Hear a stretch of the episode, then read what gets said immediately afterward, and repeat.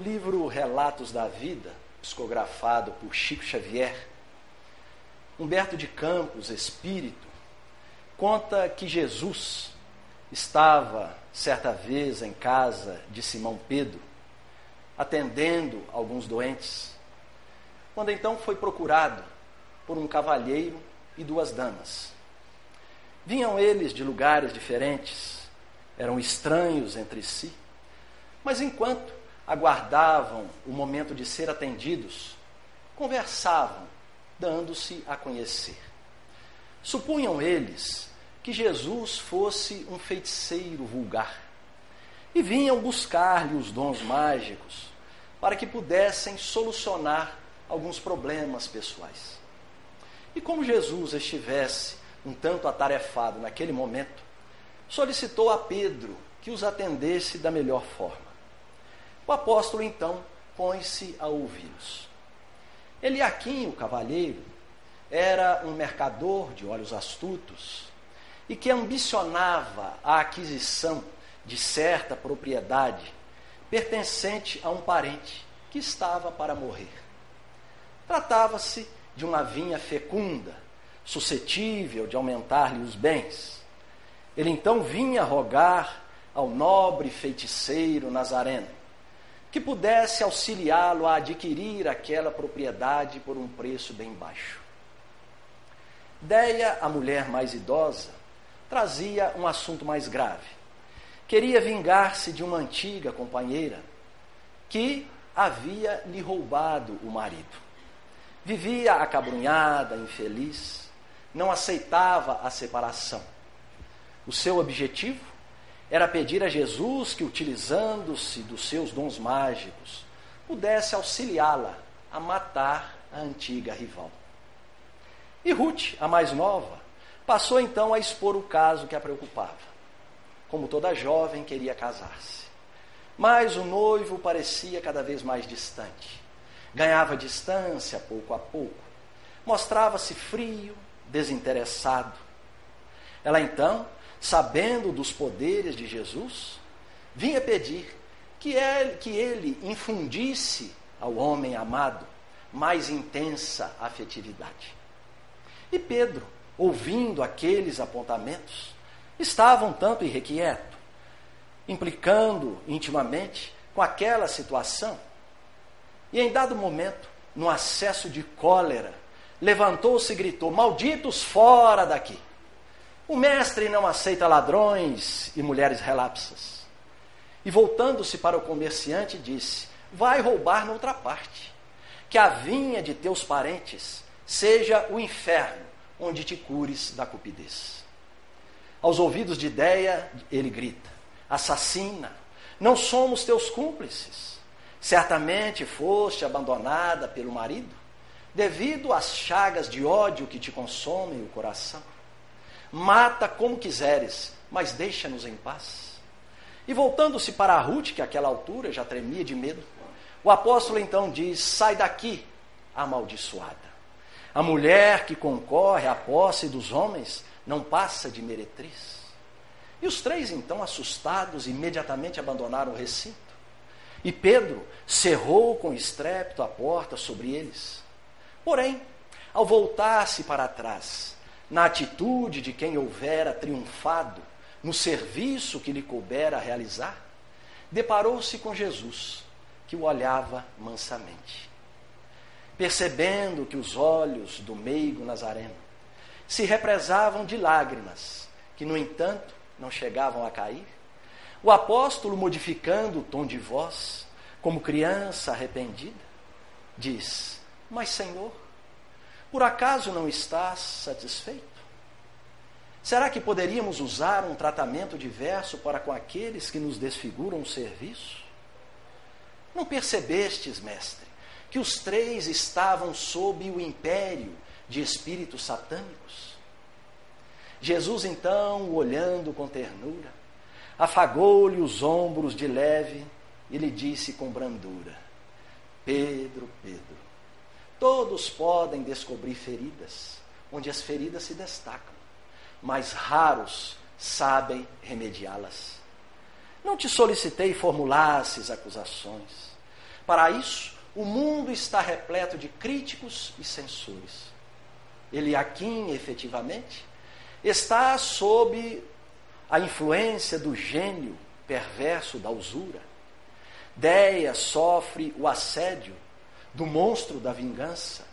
E Ruth está envolvida por vampiros da carne.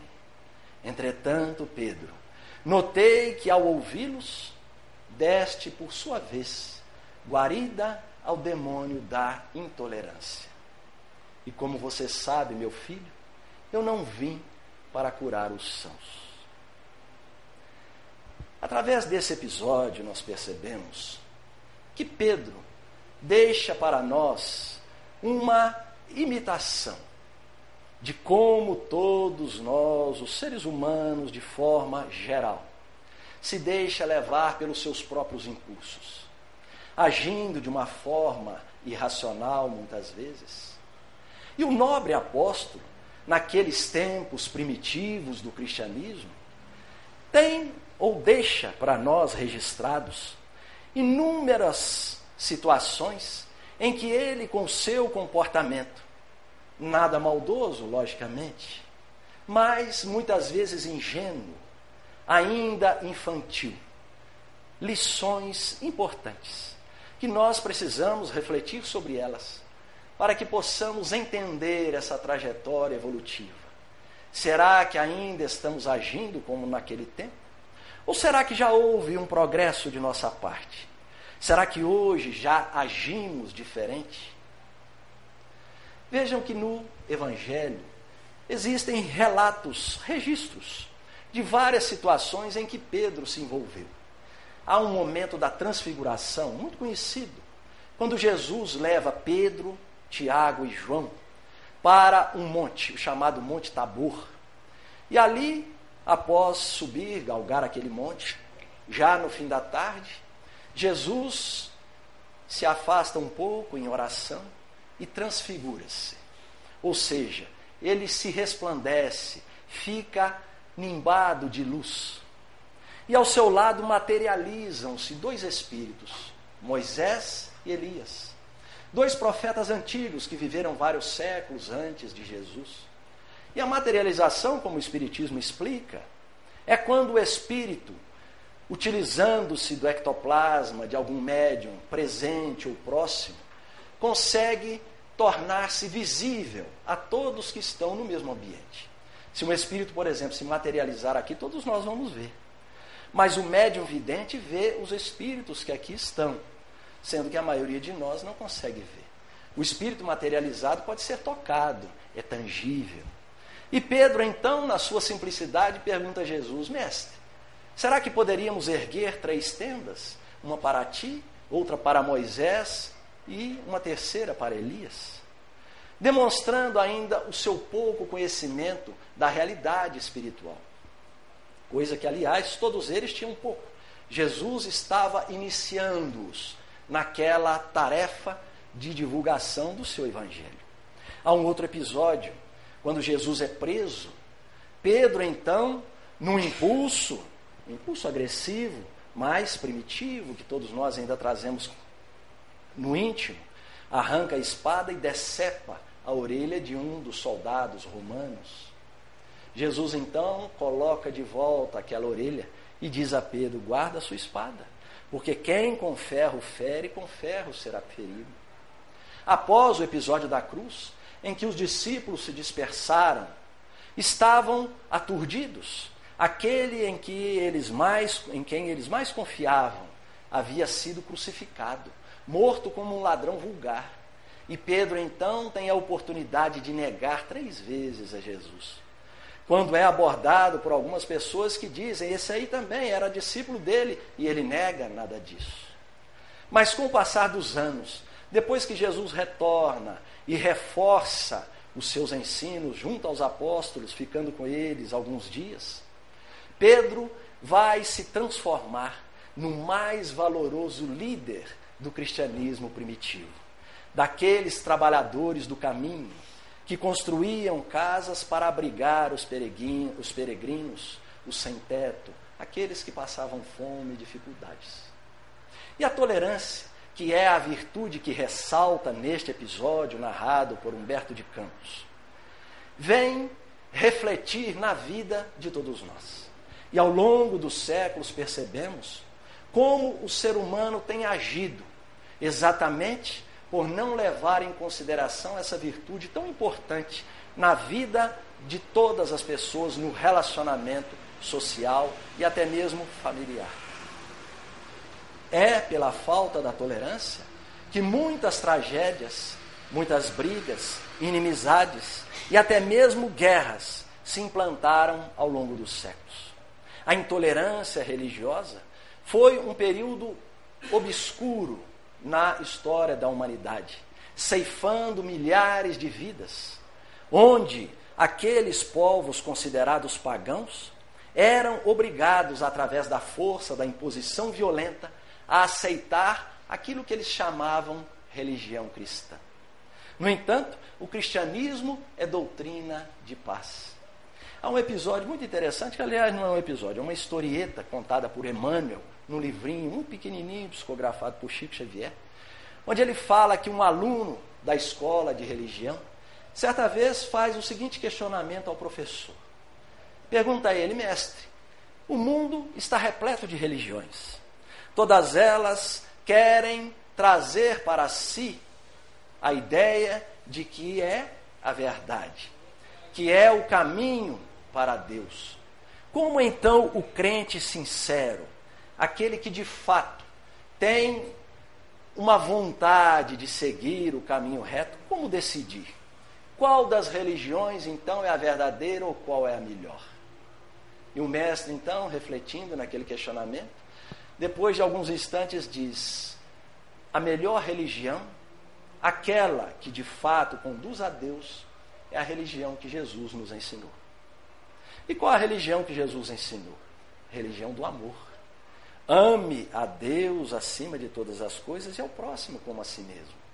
Não é possível amar a Deus que não se conhece, não sabe o que é, mas amando ao próximo, estará compreendendo o que de fato é Deus, porque Deus é amor. E Jesus, durante toda a sua trajetória, pautou-se na sinceridade, no amor, na paz nunca se utilizou da violência para se fazer aceito. E aqui há uma situação muito interessante, porque eu confesso a vocês que há muitos anos eu penso num determinado episódio, que aquele episódio narrado no Evangelho da expulsão dos vendilhões ou dos vendedores do templo. Conhecem essa passagem? Está lá escrito que Jesus entrou no templo de Jerusalém, que era um templo muito grande, imenso, maior do que esse que o Edir Macedo construiu em São Paulo. E ali, diz no Evangelho, ele derrubou as mesas dos cambistas, soltou os animais e, com um chicote, expulsou todos. E disse: Esta é a casa do Pai, não é lugar de comércio. E eu sempre inculcado com isso e pensando, mas será que Jesus, de fato, utilizou-se de uma agressão? Porque quando a gente lê o texto, o que, que você imagina? Derrubou as mesas, soltou os animais, com o um chicote expulsou todos, né? E aí a gente fica pensando, e eu sempre nas minhas reflexões pensando. Exemplos que nós temos de bondade, Chico Xavier, Irmã Dulce, Madre Teresa, Gandhi, que libertou a Índia sem usar a violência? Sempre pregando a não violência?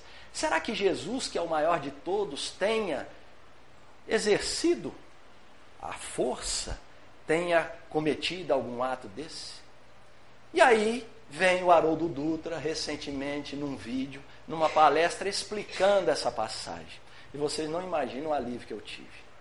Porque o que o Haroldo diz e ele explica é o seguinte: o Haroldo Dutra, vocês conhecem, né? Hoje um grande divulgador do Espiritismo, é, mora em Belo Horizonte, grande estudioso da língua hebraica, conhece o grego, traduziu direto do hebraico para o português o Novo Testamento, está agora fazendo a tradução do Antigo Testamento, ou seja, traduziu direto do hebraico para o português. Não precisou de passar pelas outras línguas, tendo aqueles desvios de entendimento. Então ele explica essa passagem num vídeo de cinco minutos. Ele diz o seguinte: a agressividade de Jesus é interpretação. No texto não tem isso escrito. E sabe que depois que ele falou isso, eu voltei lá para ler. De fato, não está escrito que Jesus agrediu. Está escrito que ele derrubou as mesas dos cambistas, soltou os animais, com um chicote ele expulsou todos. Mas na realidade não foi assim. O que Jesus fez, e ele explica, foi utilizar-se de uma figura muito comum naquela época, uma mímica profética. Os profetas, na época de Jesus, ou até antes, né, muito antes, os profetas que nada mais são do que médiums, aqueles indivíduos que recebiam as informações do plano espiritual e transmitiam para o povo, para que eles pudessem transmitir numa linguagem de fácil compreensão, eles faziam uma encenação. E ele, o Haroldo diz, que no Antigo Testamento tem dezenas de relatos de mímica profética. O que Jesus fez foi uma mímica profética. Ele entrou no templo, derrubou algumas mesas dos cambistas, soltou algumas pombas, pegou algumas cordas e fez um cordel e com aquele cordel ele simplesmente tocou em alguns animais. Ele estava demonstrando que naquele tempo cumpria-se uma profecia do passado que dizia: O zelo pela tua casa me consome. Esta profecia dizia isso e afirmava que nesse momento em que ela fosse cumprida, quem a faria, ou quem faria esse cumprimento seria o Messias ou seja, seria Jesus.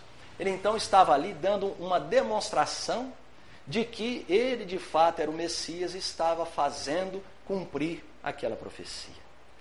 Diz Haroldo que o templo de Jerusalém, que era muito grande, tinham ali trabalhando diariamente em torno de 20 mil pessoas. 20 mil pessoas que faziam o comércio no templo de Jerusalém. O templo tinha uma guarda própria que era composta de mais de mil guardas. Bastava que Jesus fizesse um ato de agressão, seria preso imediatamente. O que ele quis demonstrar então foi a sua indignação, porque ele não admite o comércio com as coisas sagradas. Então vejam só que com essa explicação nós percebemos que não há agressividade. Jesus pregou o seu evangelho através do exemplo do amor. E ele, após o episódio da cruz, quando retornou junto aos seus discípulos, ele não veio cobrar de Pedro a sua negação. Não foi falar de Judas, que o havia traído e se matado. Narram as tradições espirituais que, após o episódio da cruz, assim que Jesus se desprendeu ali do corpo, ele, a sua primeira providência foi descer ao submundo espiritual ao vale dos suicidas, daqueles que estão em sofrimento, para resgatar Judas, porque ele sabia que aquele discípulo não havia cometido uma traição, mas ele, por princípios políticos, acreditava que Jesus pudesse libertar o povo de uma forma heróica através da força. Jesus demonstra então a tolerância ideal, não cobrando, não buscando satisfações. Assim também todos nós devemos agir com relação à tolerância. Agir de maneira branda, refrear os nossos impulsos agressivos, pensar antes de agir, compreender que aqueles que assim agem, agem porque ainda não conhecem qual a verdadeira forma de agir cristamente. Revidar uma ofensa com outra é simplesmente agravar a situação. Emmanuel tem uma frase que ele diz assim: opor ódio ao ódio é operar a destruição. Claro que sim. O ódio gerando ódio. E há um texto muito interessante que veicula aí pela internet, no WhatsApp, onde fala que um determinado diretor, apenas para a gente ilustrar o que estamos falando, de uma empresa que tinha poder de decisão, num dia de mau humor, ele gritou com o seu gerente. E aquele gerente, então, recebendo aquela agressividade, quando chegou em casa para o almoço, gritou com a esposa. porque ela estava gastando demais, havia feito um almoço requintado. E a esposa, entrando naquele clima de agressividade, gritou com a empregada que não havia feito uma determinada tarefa corretamente. A empregada, se desequilibrando, deixou um prato cair no chão. E quando foi limpar, recolher os cacos, tropeçou no cachorrinho e o chutou, como se ele tivesse culpa de alguma coisa, mas ela estava também em função daquele ódio. O cachorrinho saiu pela rua e mordeu uma senhora que estava passando. E essa senhora foi até uma farmácia para tomar uma vacina, fazer um curativo, e gritou com o farmacêutico porque a vacina havia doído. E o farmacêutico, à noite, quando chega em casa, grita com a esposa, porque o jantar não estava do seu agrado. Mas a esposa, a personificação da tolerância, usando o amor, afaga-lhe os cabelos carinhosamente e lhe diz com brandura: Meu amor, eu sei que você está cansado, tem trabalhado muito. Tome um banho, relaxe, durma bem. Amanhã você vai ver que o dia será maravilhoso. Ali, naquele momento, ela quebrou o ciclo do ódio. Porque usou a tolerância, usou o amor, usou o perdão. O perdão está na base da tolerância. A tolerância, como todas as virtudes, só é adquirida ou desenvolvida quando há o esforço.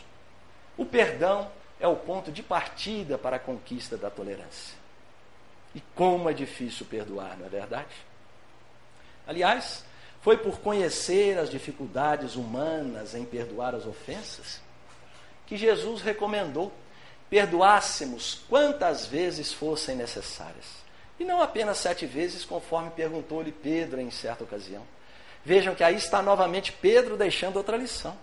Ele chegou e perguntou, mestre, está escrito que, nas Escrituras, que devemos perdoar ao nosso irmão até sete vezes? E Jesus então lhe diz: não apenas sete vezes, mas até setenta vezes sete vezes. E alguém já disse que isso é por dia, vejam só. É o exercício do perdão. É a demonstração de que o perdão não deve ter limites. Agora, perdoar não significa esquecer a ofensa. Isso é quase impossível. Mesmo com o passar dos anos, é impossível tirar da mente uma forte agressividade ou um forte prejuízo. Mas perdoar significa não internalizar aquele ressentimento, a mágoa. Aliás, há uma frase muito interessante que está no livro O Monge e o Executivo, um best-seller que não é espírita, mas que traz narrativas fantásticas com relação a comportamentos na vida. E ele diz assim que perdoar é se ver livre de ressentimentos. Porque a pessoa ressentida, ela se torna uma pessoa depressiva, uma pessoa irritada, uma pessoa chata. É aquela pessoa que quando você chega para conversar e o assunto começa a empolgar, ela desvia e quer falar da sua mágoa. Algo que aconteceu há tantos anos, ah, mas 30 anos atrás eu me lembro como se fosse ontem. Não é assim? Esta pessoa não consegue ser feliz. Ela está presa ao agressor. Ela está presa àquela ocorrência do passado. Ela não consegue se livrar do ressentimento. E o perdão, ele é importante para quem o, o, o, o executa, para quem perdoa. Não é para aquele que foi perdoado, nada disso. Porque quando a pessoa resolve perdoar, ela abre mão do ressentimento. Então, ela não esquece, mas ela já não tem pensamento de agressividade, um pensamento de rancor, de mágoa ou de ódio com relação àquele ou àquela que ofendeu ou prejudicou. O perdão liberta. A pessoa que não consegue perdoar se torna depressiva, e a depressão é uma grande chaga. A depressão leva a doenças físicas, a desequilíbrios psíquicos. Com o perdão, liberta-se. E nesse momento, no momento de uma agressividade, de uma ofensa, utilizar-se da prece, da oração sincera. Orar pedindo o amparo espiritual, o amparo divino. Pedir que tenha forças para superar aquela ocorrência. Orar pelo ofensor. Certa vez eu li um texto de Arthur da Távola. Arthur da Távola foi um jornalista, escritor e também foi deputado federal. Desencarnou já há alguns anos. E ele, nessa ocasião, por ocasião da Semana Santa, ele escreveu um texto sobre o perdão. E eu achei fantástica a comparação que ele fez. Ele disse assim: a palavra perdoar, ela é composta do prefixo per, que do latim significa através de, per através de, mais o verbo doar. Ou seja, e ele faz a comparação, doar através de. E aí ele fez a analogia, doar através do ofensor. Compreendendo aquilo que Jesus disse, que é preciso amar também os inimigos. É preciso orar por aqueles que nos perseguem, por aqueles que nos caluniam. Demonstrando que o perdão é dar a outra face, a face da compreensão, a face de quem já compreende que para viver bem, que para ser feliz, precisa banir do próprio íntimo qualquer sentimento negativo, qualquer sentimento de intolerância, compreendendo a ignorância daqueles que ainda não sabem como agir bem. E mais uma vez, Emmanuel tem uma frase que ele diz assim: é preciso tratar a ignorância com o carinho medicamentoso que dispensamos ao tratamento de uma chaga. Porque golpear a ferida sem caridade é o mesmo que converter a moléstia curável numa legião sem remédio. E o Pacino uma vez fez uma, uma, uma comparação fantástica sobre isso. Ele disse: aquele que diz que perdoou, mas que não esqueceu, é como alguém que traz uma ferida. O que, que se deve fazer com uma ferida? Usar o medicamento, fazer um curativo, proteger. Mas aquele que perdoou e não aceitou, ou que diz que perdoou, mas que de fato não perdoou, é aquele que começa a revolver a própria ferida. E com o tempo, naturalmente, ela não cicatrizando, vai se transformar numa legião sem remédio. Mas percebemos que, acima de tudo, as virtudes só se desenvolvem se nós, de fato, nos esforçarmos para isso. E no lar, nós temos a melhor escola para o desenvolvimento das virtudes e principalmente para o desenvolvimento da tolerância. É exatamente pela falta de compreensão, de carinho, de respeito entre os componentes de um lar, que muitas vezes há intolerância entre irmãos, entre pais e filhos, entre marido e mulher, que leva a brigas catastróficas, à separação entre os cônjuges transferindo enormes prejuízos kármicos para futuras reencarnações. É comum agirmos perante a sociedade de uma forma cordial, de uma forma educada, polida, refreamos os nossos impulsos, mas parece que com aqueles que convivem conosco diariamente, é que nós nos sentimos no direito de falar de qualquer forma, de gritar, de agredir. E André Luiz, no livro Sinal Verde, lembra muito bem sobre isso, ele faz uma advertência. Ele diz assim: se perante a sociedade, com os estranhos, você age de forma polida, cortês, educada, maior a obrigação de agir no lar para com aqueles a quem você ama, aqueles a quem te amam. É o respeito com todos, com aqueles que convivem conosco diariamente. E muitos chegam a dizer que é uma questão de temperamento. Ah, mas eu sou explosivo, eu não consigo controlar. Consegue sim. É só fazer um esforço. O temperamento, a, a, a personalidade, ela pode ser modificada. Aliás, é esse o objetivo de estarmos no mundo encarnados para melhorarmos a nossa personalidade, o nosso caráter. Uma vez um amigo me disse que é, é, é as, as personalidades não podem ser mudadas, porque o indivíduo nasce de um jeito, ele vai morrer assim. Há estudos científicos que mostram, e de fato não é verdade. Porque se assim não fosse, de nada adiantaria reencarnarmos inúmeras vezes, porque continuaríamos a ser exatamente como éramos milênios atrás. Mas é exatamente através do esforço em domar as próprias inclinações negativas, ou como diz Allan Kardec, reconhece-se o espírita, ou seja, aquele que já tem o conhecimento espírita, pelo seu esforço em domar as suas más inclinações. É claro que precisa de esforço. Não é pensar que vamos, de uma hora para outra, agir de maneira diferente. É preciso esforço. Vamos errar, sim. Vamos, às vezes, gritar. Vamos agredir e imediatamente pensar: puxa vida, não era essa forma. E aí ter a humildade de pedir desculpa, de pedir o perdão. Porque se estamos dispostos a perdoar, então receberemos também o perdão. Através dessa compreensão, nós começamos a ver que determinadas situações que acontecem dentro do lar poderiam, situações é, é, é, catastróficas, né? Não tanto exageradas, mas desequilibrantes, poderiam ser evitadas se nós tivéssemos ou se fizesse um esforço maior para domar essas inclinações negativas. Por exemplo, compreender as indisposições naturais de algum familiar.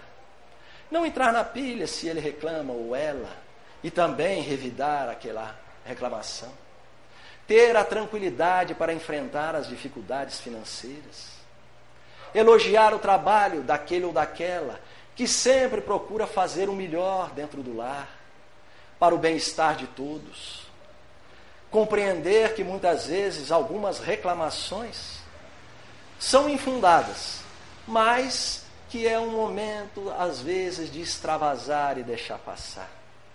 Agindo assim, de fato, nós começaremos a buscar uma sintonia com as forças superiores, espirituais superiores porque muitos casos de obsessão se instalam em diversos lares por falta desta compreensão.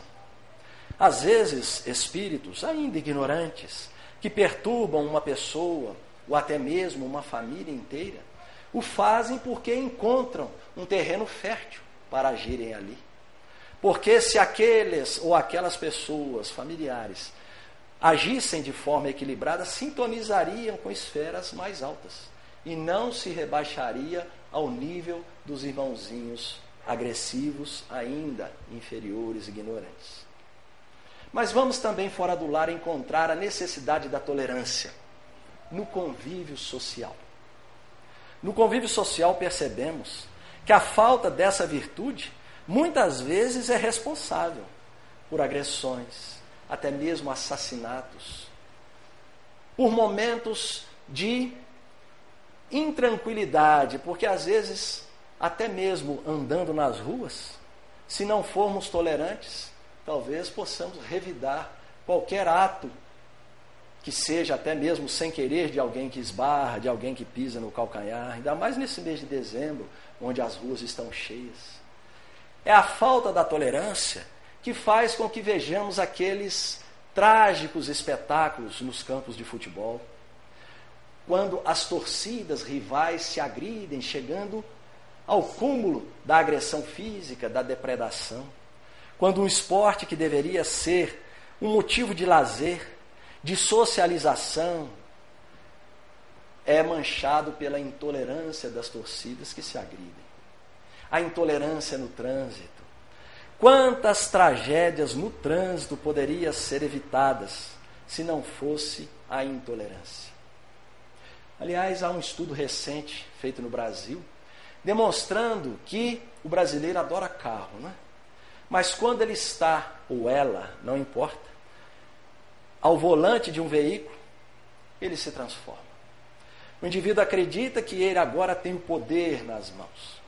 Que se ele saiu com o seu carro, as ruas, as estradas devem estar à sua disposição. E aí percebemos que é exatamente essa intolerância, essa falta de respeito, que muitas vezes leva a desastres, a acidentes. É raro vermos motoristas que mantêm o equilíbrio ao volante, por exemplo, num cruzamento. Reparam, num cruzamento onde às vezes não tem o sinal de trânsito e alguém precisa entrar na via principal São raros aqueles que param e dão a preferência, demonstrando que cada um só quer chegar no seu destino sem se preocupar com o outro. Aliás, a respeito disso, um cliente me contou certa vez que ele já desencarnou. Ele, na época, já tinha 85 anos. Então, a, gente conversando, né, enquanto eu atendia, ele dizia o seguinte: Olha, a vida atual não tem sido fácil, não. E ele dizia, para mim, né? Para ele não estava sendo fácil. Embora ele tivesse uma boa condição financeira, ele estava muito doente, dizia. Já tinha colocado duas pontes safena, tinha um problema cardíaco muito grave, tinha diabetes e estava com câncer. Mas ele dizia, mas mesmo assim eu não paro. O médico já falou que eu não posso dirigir, mas eu dirijo assim mesmo.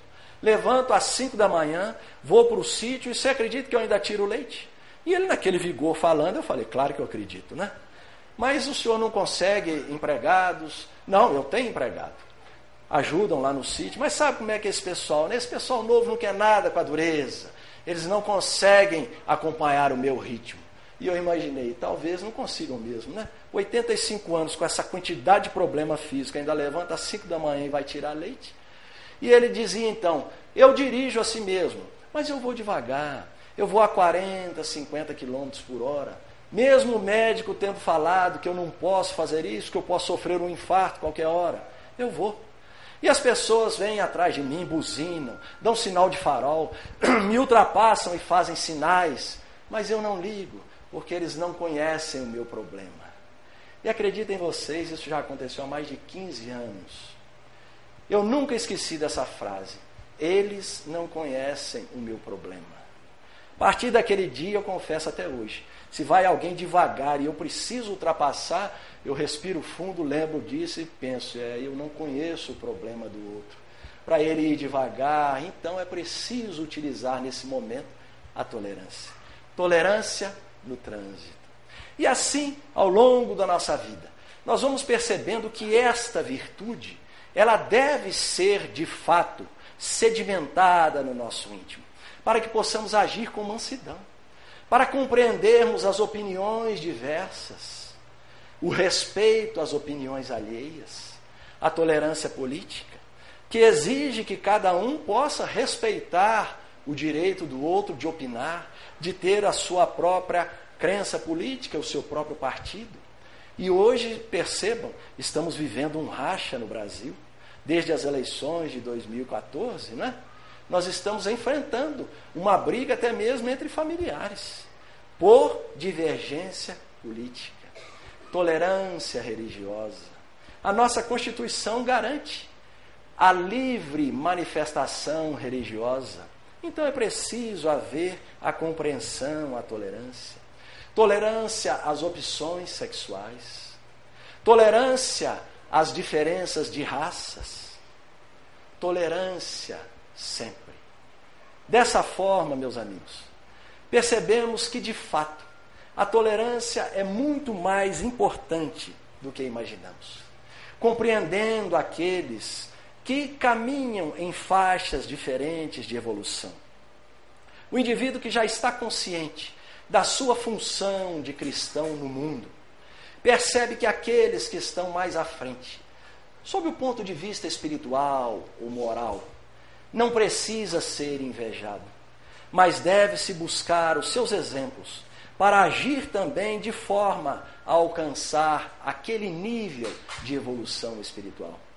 Da mesma forma, não agride e tolera aqueles que estão em faixas inferiores, que ainda se mostram agressivos, que ainda são incompreensivos com relação às questões da vida.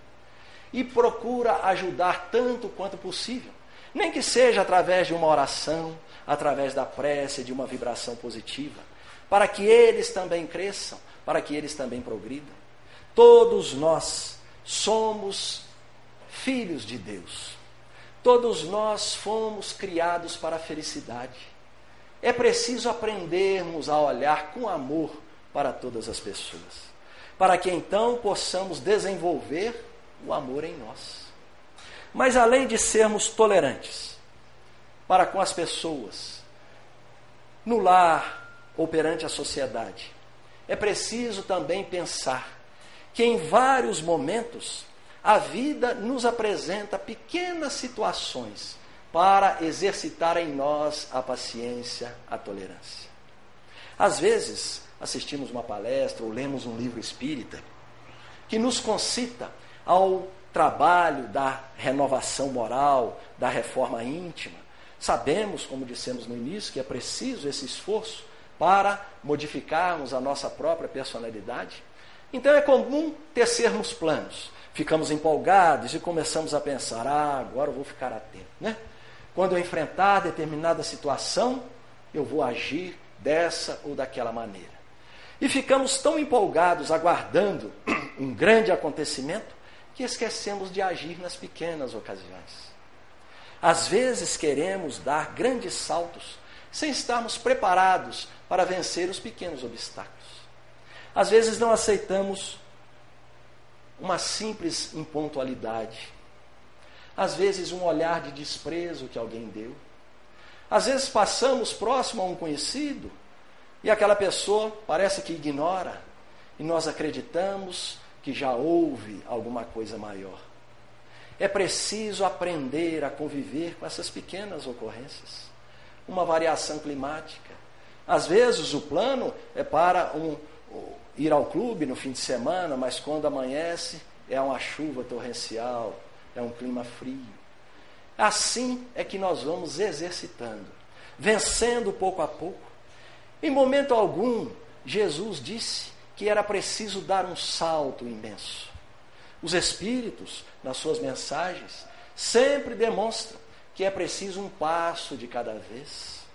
É preciso sim caminhar lentamente, mas sempre com esforço. Não pense que nenhum de nós vai errar mais. É claro que nós não vamos cometer talvez graves deslizes, uma conduta agressiva exagerada, mas os pequenos erros servem também de lições para que possamos voltar ao caminho reto e no esforço constante para o progresso moral. Então, aceitar as pessoas como elas são é o primeiro passo para a conquista da tolerância. Relevar as ofensas que porventura venham a nos causar é o segundo passo. Aceitar as pequenas ocorrências, aquelas ocorrências que não são possíveis ser modificadas, aceitá-las e tolerá-las, é o terceiro passo para a conquista da tolerância. Todos nós, como eu disse, somos filhos de Deus. Por isso é preciso olhar para todos com amor. E um fato importante é que todas as vezes que nós olhamos para alguém com um determinado sentimento, aquela pessoa age exatamente como a vemos. Perceberam isso? Se olhamos para alguém com antipatia, desde a primeira vez, todos os atos daquela pessoa serão antipáticos para nós. E há uma tendência do ser humano de enxergar os defeitos que possui no outro. Não enxerga em si mesmo, mas enxerga no outro. E todas as vezes que olhamos para alguém com simpatia, qualquer gesto, qualquer ato daquela pessoa será simpático para nós. Foi por isso que Jesus advertiu que antes de olhar para os defeitos alheios, olhe primeiro para os próprios defeitos. E ele disse até com uma certa energia, nada de agressividade, mas com energia. Quando ele disse: Como é que vede um cisco no olho do vosso irmão e não enxerga a trave no vosso olho. E aí ele diz: hipócritas, tirai primeiro a trave do vosso olho, depois então vede como podereis ajudar o seu irmão a tirar aquele cisquinho. É a maior insensatez da humanidade. Ver os defeitos dos outros antes de ver os próprios erros. E para finalizar, numa belíssima página inserida no Evangelho segundo o Espiritismo, está lá no capítulo que trata dos bem-aventurados, os que são misericordiosos. A indulgência, que nada mais é do que o respeito, a tolerância. Um espírito que assina apenas como José, espírito protetor, diz o seguinte: a tolerância não vê os defeitos alheios. Ou se os vê, evita falar deles, evita divulgá-los. Ao contrário, esconde-os para que sejam conhecidos apenas dela mesma. E se a malevolência os descobre, tem sempre uma justificativa séria, plausível, não daquelas justificativas que, com a aparência de atenuar a falta, mais a evidenciam com uma intenção malévola. Só se ocupa com os maus atos dos outros quando vai prestar-lhes um serviço, uma ajuda. Mas aí o faz de forma a atenuá-los tanto quanto possível. Evita as observações chocantes e não censura jamais. Apenas dá alguns conselhos de forma velada, quando a ocasião se mostra propícia a esses conselhos. Esta, então, meus amigos, a maneira cristã de agir. Ser severo consigo mesmo e tolerante para com os outros. Qual de nós não traz em si inúmeros defeitos? Qual de nós pode, em sã consciência, censurar alguém? Somente Deus conhece o íntimo de cada um. Somente Ele sabe quais os motivos que levam este ou aquele a agir de determinada maneira. Portanto, somente Ele pode julgar. E a sua justiça proporciona ao ser tantas oportunidades quantas forem necessárias para o seu reerguimento. Finalizando com a frase do Espírito José, ele diz assim: Sejamos tolerantes, porquanto a tolerância atrai, acalma, ergue, ao passo que o rigor afasta, desanima e irrita. Eu agradeço a tolerância de vocês em me ouvir.